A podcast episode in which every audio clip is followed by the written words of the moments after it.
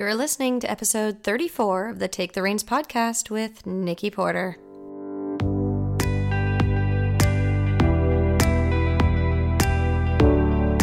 Welcome and thanks for stopping by. You're listening to Take the Reins, a weekly personal growth podcast for horse owners. If you're invested in becoming the best version of yourself in all your relationships, both human and equine, this is the spot for you. Through our conversations, you will learn how to become a stronger communicator, leader, and deepen the connection you crave both in and out of the arena. Horses have an awful lot to teach us, yet very little of it actually has to do with horses. They reflect back to you who you are emotionally, physically, and energetically. They are a mirror to your soul, and it is time to take an honest look at who you are and who you want to become. I can't wait to connect with you, so here we go.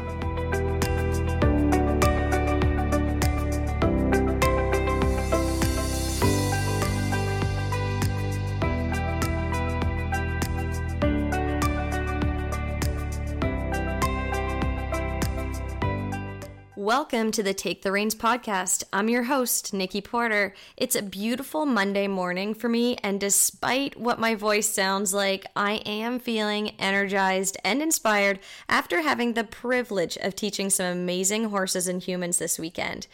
It was great, as always, to spend time with some like minded horse owners. But the thing that was a little different than some other clinic weekends this summer was the cool temperatures. We had some frosty mornings, and I cannot deny that fall has made its appearance in Nova Scotia. With every new season comes new responsibilities as horse owners. Many of us have changes of routines as the weather becomes cooler and the level of care changes for our equine friends. I've been thinking a lot about responsibilities as horse owners lately. We all have the responsibility of offering our horses the best care possible.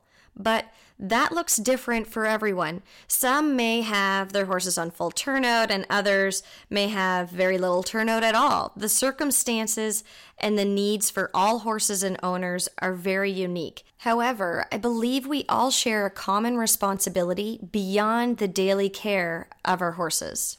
This responsibility as equestrians is to work with our horses from the most informed place that we can be. There are so many areas in our horse lives that we need to be well informed in to be responsible horse owners, such as emergency care, nutrition, safety, riding, so much more. But the area I want to focus on today is being informed about ourselves and the impact that that has on the lives of our horses. Today, I'm speaking about our responsibility as equestrians to know ourselves to the best of our ability to make the lives of our equine partners the best that we can offer them. These are the three things that I think all equestrians need to know about themselves in order to communicate with a clear and conscious intention with their horses. It's important to note that there are far more than three, but for the matter of time today, we're going to focus on these three in particular.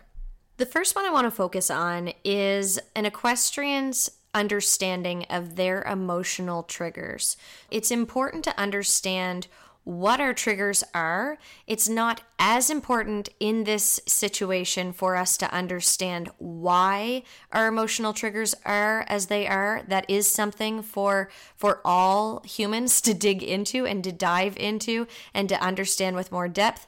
But for this conversation, we're going to talk about the what, not necessarily the why. Sometimes when we get hung up on the why, we get hung up on the story of the past, and that becomes the focus. I believe it's very important for the focus to be on what exactly does trigger us emotionally and then how can we work through that? How do we how do we recognize that? In order to be able to recognize your emotional triggers, it just means we need to shift our thinking in order to see when and feel when we are feeling triggered. We are feeling a rise in our emotions as a result of a situation. When you begin to recognize when you become emotionally activated, you might discover that you get emotional when you're you believe you're made to feel or look stupid. Maybe it comes from being put in a situation that makes you feel physically at risk of being hurt, or it might be a situation that makes you feel emotionally vulnerable. So there's lots of different ways that our emotions get triggered, but the most important part of this is for us to be able to recognize when that is taking place before we can ever respond from a more informed place in a less reactive or emotional place. So, the next question is how exactly do we recognize the times that we're becoming triggered and what do we do with it? So, the most important part now is to be able to bring this into your awareness and commit to seeing and feeling when your emotions begin to be triggered. So, for instance, you become aware instead of just becoming frustrated, you become aware when you've been frustrated or when you're becoming frustrated. And you are aware when you're becoming angry or are in a state of anger. You are aware when you have responded reactively or when you begin to show signs of a physical response such as accelerated heart rate, tense muscles, etc., when you start to recognize that those things are taking place is when you're able to then take the next step. But if you are going into those emotional states without the awareness, then it's very difficult, actually impossible, for you to be able to make the necessary changes to communicate from a different space. Remember that right now, you're just looking to take note of the situations that cause those feelings to rise up for you. So they may come up working on something new with a riding coach handling an unfamiliar horse, or it could be a horse that you know quite well and should be, in your opinion, doing something that you ask. It's important to look at your triggers outside of your horse life as well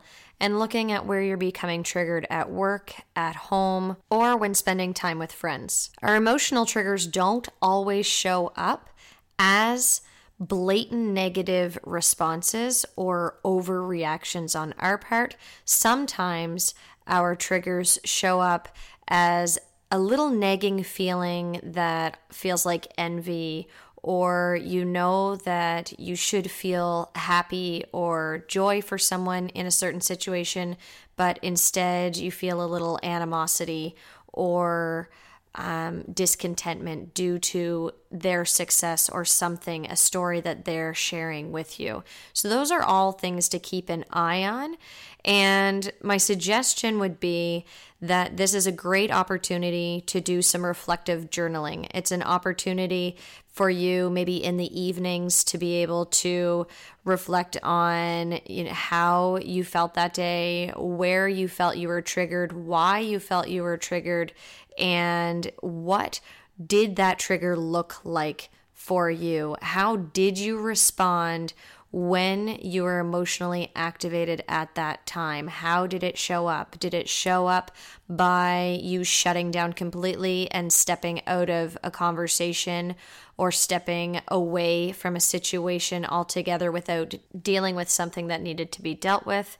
There are many ways that we respond that are not as productive as we would like them to be, but we're not quite sure how to change our behavior because we haven't gotten honest with ourselves enough to reflect and understand that we are, in fact, being triggered in those moments. And it isn't a matter of, I am who I am, so this is what I do.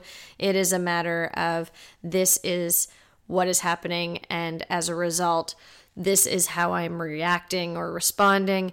And if I don't like that how I'm responding or reacting, I have the ability to change it, but I cannot change how I respond or react without taking an honest look at it first. After observing and becoming conscious of your triggers is when you're at a place where you can help manage your response to them for more effective and fair communication in and out of the arena, both with your horses and in every other areas of communication in your life. The second thing that I think equestrians should know about themselves in order to maintain intentional and conscious communications with their horses and everyone else they communicate with is what affects your energy and how. So I'm going to explain this to you by telling you a personal discovery that I made simply by tracking my med- my meditations more closely.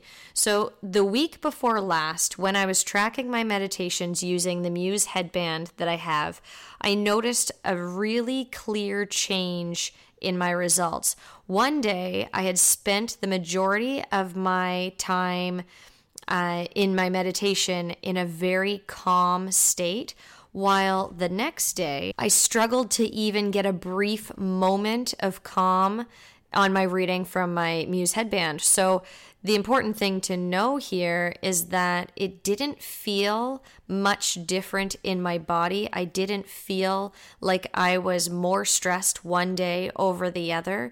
I still felt like my mind was quiet. However, the reading that was coming up on my Muse app was that I was having a difficult time creating a calm mind so, I have discovered over the years of meditation that there's a very big difference between a quiet mind and a calm mind, but that's another topic for another day. Back to this story. I originally thought that the difference in these 2 days that it was it was due to something that I knew I needed to do immediately after. So, one day I had no plans after I was meditating. It was just I was staying at home and continuing to do my regular work. And the other day I had had plans. And so I had set my timer for my meditation. And I knew that as soon as I was going to be done that session, that I was going to be getting out of the house and going and doing something. So I was under the impression that my plans for after were the source of my inability to calm my mind. I couldn't help but get more curious about the vast difference between my ability to reach a calm state within these different days that I was meditating. So I then discovered that my original hypothesis was actually quite wrong. Through a bit of experimenting, I discovered that it was what I was doing before I was meditating that was affecting me.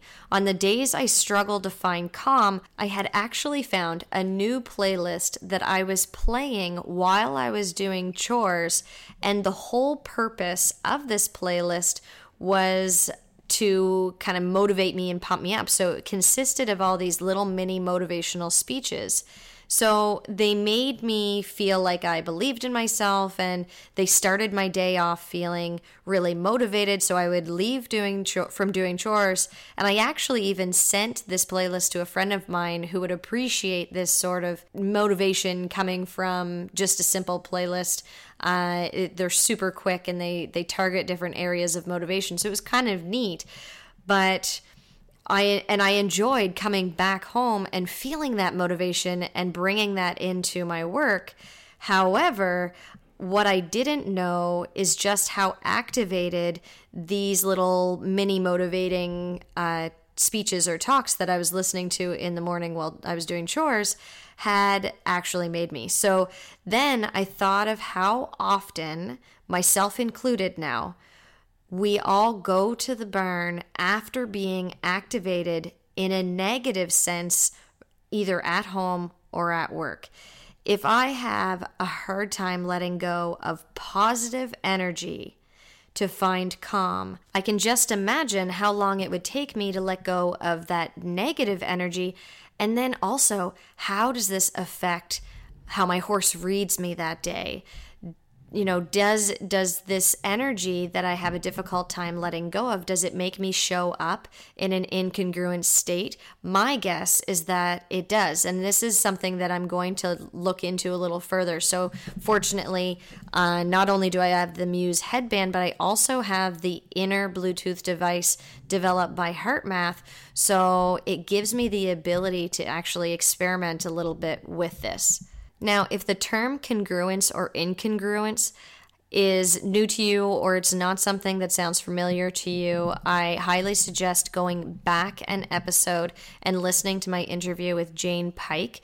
And we just touch briefly on the importance of congruence in our communication with our horses, and it should help you make a little more sense of that And in the future, I'm going to be doing more episodes that highlight and explain the importance of congruence, not only the importance, but also what it is and, and why you should know about it. When I think of how difficult it was for me to regulate my energy after being so activated by those little motivational speeches in the morning, I can't help but think about how difficult it would be if I didn't have a regular meditation practice where I have been literally doing just that, practicing emotional and energetic regulation. On my Facebook this week, I shared a post, and it, in the post, it had a quote from one of my favorite teachers of meditation, Dr. Joe Dispenza, and it says, You are who you practice to be. And this is what meditation really comes down to is practicing who you want to be and how you want to show up. And I absolutely love digging in a little deeper to my own meditation practice to see the areas that I personally struggle. So I struggle with really creating that calm state within my body because I often feel like I'm calm, but I haven't achieved it yet. So that those are my goals. That's that's how I've set my goals for my meditation. It used to be that my meditation was set around the goal of creating a quiet mind. Now that I've achieved a quiet mind, it's allowed me to move further into my practice and really access and and clearly consciously access a calm state when I know I need to.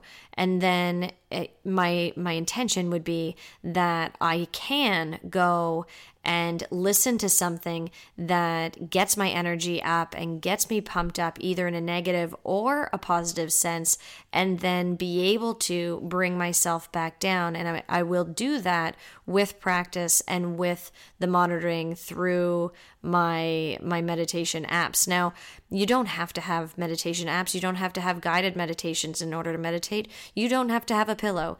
You simply just need just quiet space and honestly if you don't have quiet space then I suggest just waiting until the, you know, everyone else has gone to bed and you go to lay down. And let's say you are someone who has a really hard time quieting your mind at night before you go to sleep.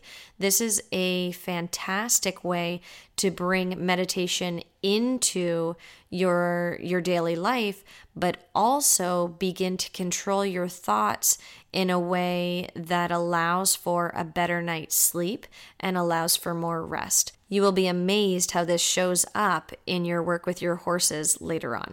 The final thing I want to talk about today is an equestrian's ability to understand what their own default mode is. Now, I was listening to an audiobook called Altered Traits by Daniel Goleman and Richard J. Davidson. In this book, it was said that a wandering mind is an unhappy or sad mind. This got me thinking more about my own default mode. I have done a lot of work around my default mode in the past. In fact, it's actually the driving force behind a lot of my personal work, but I haven't actually checked in on my default mode in a while. Humans typically have a negative default mode. The mode so a default mode is the mode of thinking that we fall into when we're not occupying our minds with work or tasks that so when we are not occupied, we typically go into a negative headspace as a default mode.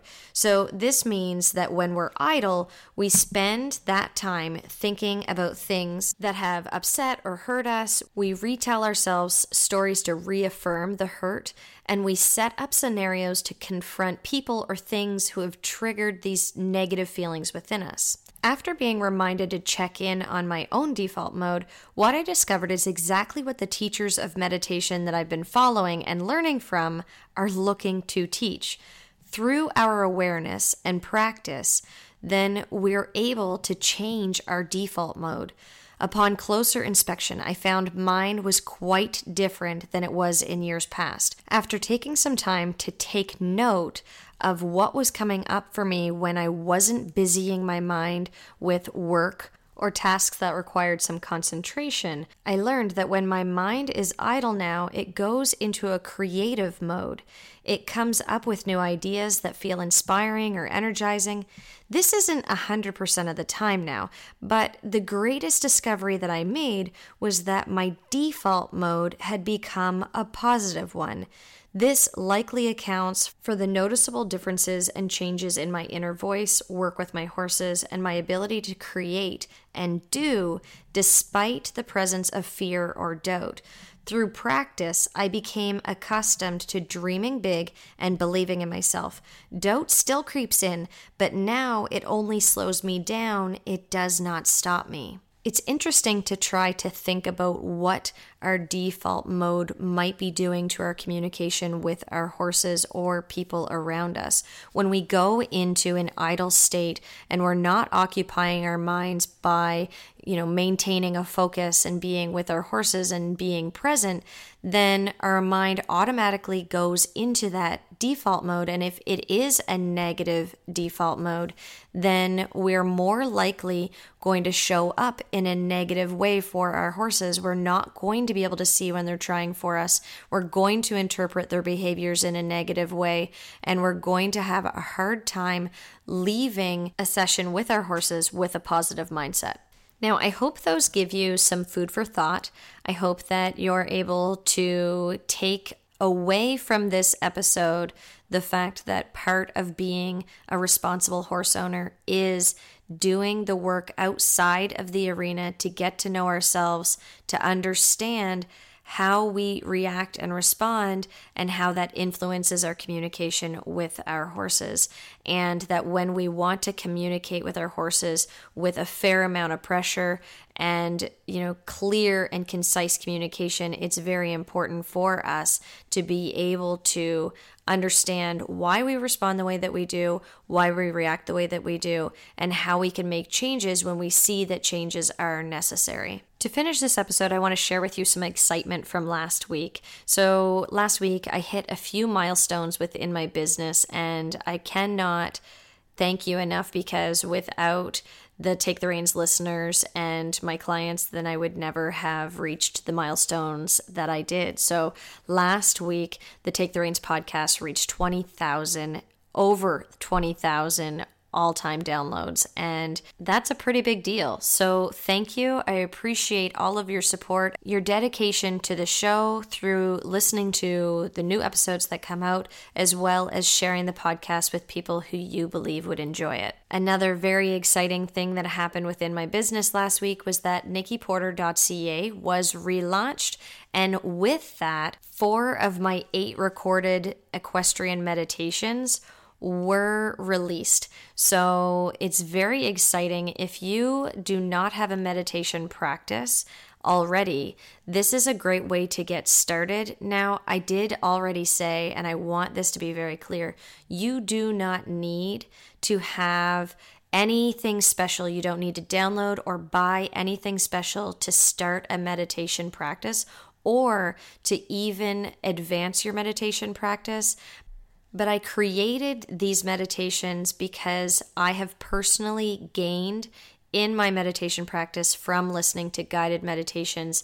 And I do believe that it immensely helps our mindset and our energy going into work with our horses. So, the four meditations that are up on the website right now all help you in different areas of your own mindset and your work with your horses. So, one is the grounding meditation, and that is a fantastic meditation that allows you to ground and center yourself before you enter the barn. This meditation allows you to clear your mind, disconnect from stress, and become aware to ensure that you are entering your horse's space with clear intentions, quiet energy, and a present mind.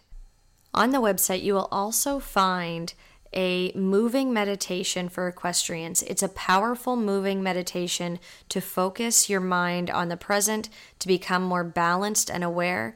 This grounding technique that I use helps you feel calm, peaceful, and centered while working around your horse. It allows for your horse to feel you while you're in a congruent and peaceful state, allowing them to feel your true intentions and loving energy. The third meditation that you'll find is called the cool down meditation, and it is the perfect way to end a ride. This meditation allows you to finish your ride with a quiet mind and a grateful heart. It's known that we must always finish our rides on a good note, and this meditation allows you to do exactly that every time by using it consistently to teach yourself and your horse how to relax, let go, and remain connected, allowing you to go into your next ride riding the horse you have rather than the horse you had. The fourth and my absolute favorite meditation that was released and can be found on the website is called the My Promise Meditation. This is an effective and peaceful meditation that offers a promise to your horse to show up for them as your best self. The, this particular meditation reintroduces you to your horse on an energetic level by offering a heart centered message to them to create a clear and loving intention, which helps build trust, connection, and compassion. It's a powerful meditation that can be used anytime you need to release frustration, reconnect your horse and self, or remind yourself of your horse's need for your strength, softness, and clarity. These four meditations that were released are all part of a eight part meditation series that will be released in about four weeks' time.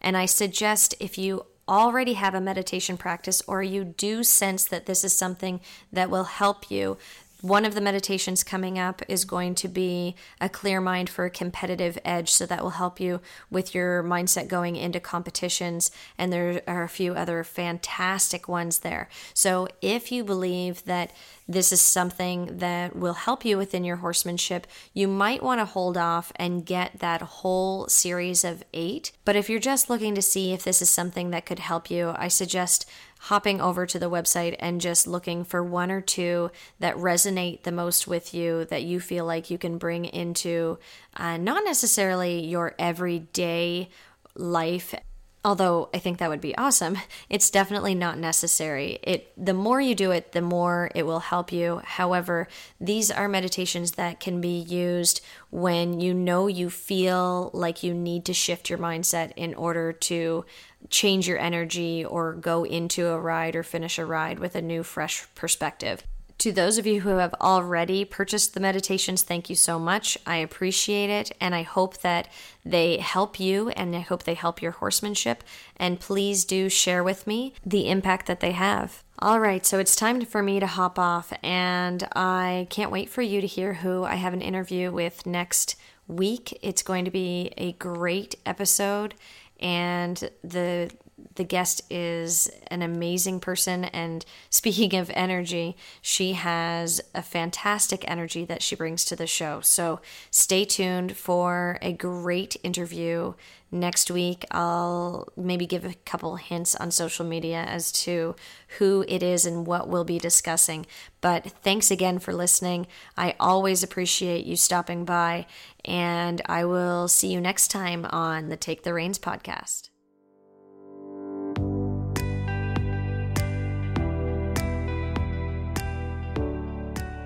Well, that's it for today.